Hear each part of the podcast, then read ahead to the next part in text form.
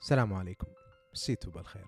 بعض الأخبار من كثر ما هي مضحكة وغريبة تخليك تفكر أكثر من مرة لما تقراها وتقول معقولة في ناس لهالدرجة من الوقاحة؟ عموما بطل قصتنا هو فلاديمير زيلينسكي.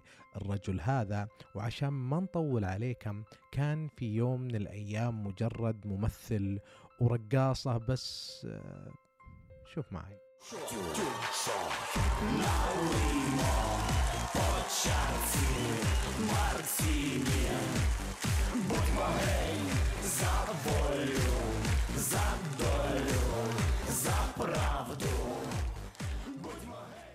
عموما فجأة الشخص هذا صار رئيس دولة.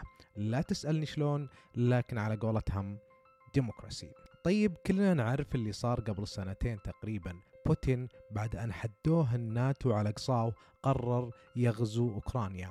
قد تختلف أو تتفق بطريقة تعامل بوتين مع الأمور لكن الرجال حرفيا حدوه على قصاو فعلى كلام البروفيسور الأمريكي جون ميرشايمر وعلى طاريه ترى هالرجال له حلقة في بودكاست ليكس فريدمان يحب قلبك. المهم جون ميرشايمر قال بأن فكرة بوتين مجرد طاغية يريد غزو أوروبا واحتلالها فكرة غبية. السبب الأوحد الذي دفع بوتين لهذه الحرب هو أمريكا ممثلة بالناتو. بوتين حاول أكثر من مرة أن يقول للغرب بأن خطوة انضمام أوكرانيا إلى الناتو هي خط أحمر. وعشان الأمور تكون أبسط لك فالناتو كحلف تم إنشاؤه بالأساس لمواجهة الاتحاد السوفيتي أيام الحرب الباردة. وبعد انهيار الاتحاد السوفيتي الذي من أجله أسس الحلف لم يتوقف الغرب من محاولة إضعاف روسيا اللي هي خليفة الاتحاد السوفيتي عن طريق توسع الناتو. والصراحة قصة الناتو طويلة ويمكن نسولف عنها في حلقات جاية. المهم بعد كل الاستطراد اللي ما كنت أقصد منه ابدا إني أقول لك إن بوتين إنسان كويس أو نواياه سليمة. الفكرة بكل بساطة كانت أوضح لك بعض الحقائق. اللي نحتاجها. ليش؟ لأن بطل قصتنا كان أمس في أمريكا. الرجل جاء عشان حرفيا يشحذ فلوس عشان يقدر يستمر في حربه ضد بوتين. سبب مجيء زيلينسكي لواشنطن بالأساس هو رفض الكونغرس لمشروع قرار حاولت إدارة بايدن تمريره لدعم أوكرانيا ب 60 مليار دولار. طبعا أسباب رفض الكونغرس يطول شرحها لكن خليني أقول لك السبب اللي يهمنا في هالموضوع.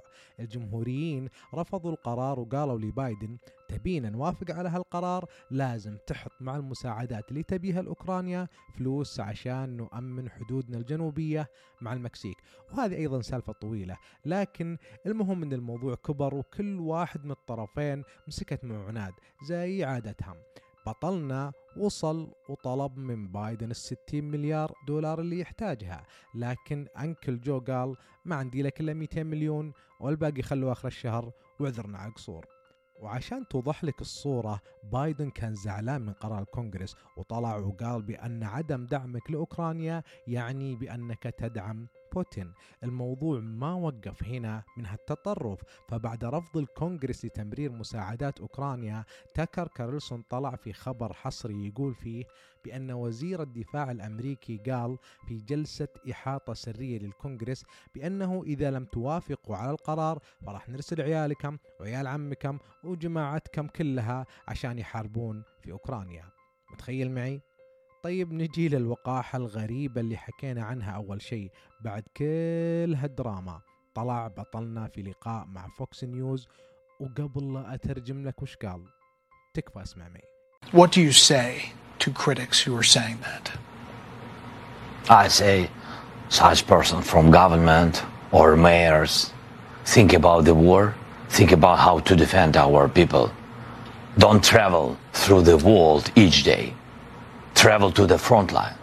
Ask people, ask soldiers what they need. Do this. Not build roads for today. Don't do it. Spend all your money to the weapon, to the drones, to the society, to the pensions, and etc. And don't cry because you are leaders, and that's it. That's why, that's why we are, and that's why we stay. Because mostly people, people are not crying. People stay and fight against Putin, and we don't have any enemies in our country. We can't have and can't have time for this, and we don't have it. We have only one enemy. This is Putin, and that's it. But you'll stand from democracy going Yes, forward. of course, and of course, because we are really defending democracy and we are really defending freedom. Mr. President, we appreciate your time and we'll continue to follow the war. يب حرفيا الرجل قال لا تبنون طرقات ولا تسوون شيء أعطوني هالفلوس اللي ممكن تساهم في تطوير بلدكم عشان أحارب بوتين. شيء غريب. عموما كانت هاي دردشة سريعة خفيفة على هالخبر. كان معكم عبد الله مساعد في بودكاست الرئيس. سبحانك اللهم وبحمدك. أشهد أن لا إله إلا أنت. أستغفرك وأتوب إليك. تمسون على خير.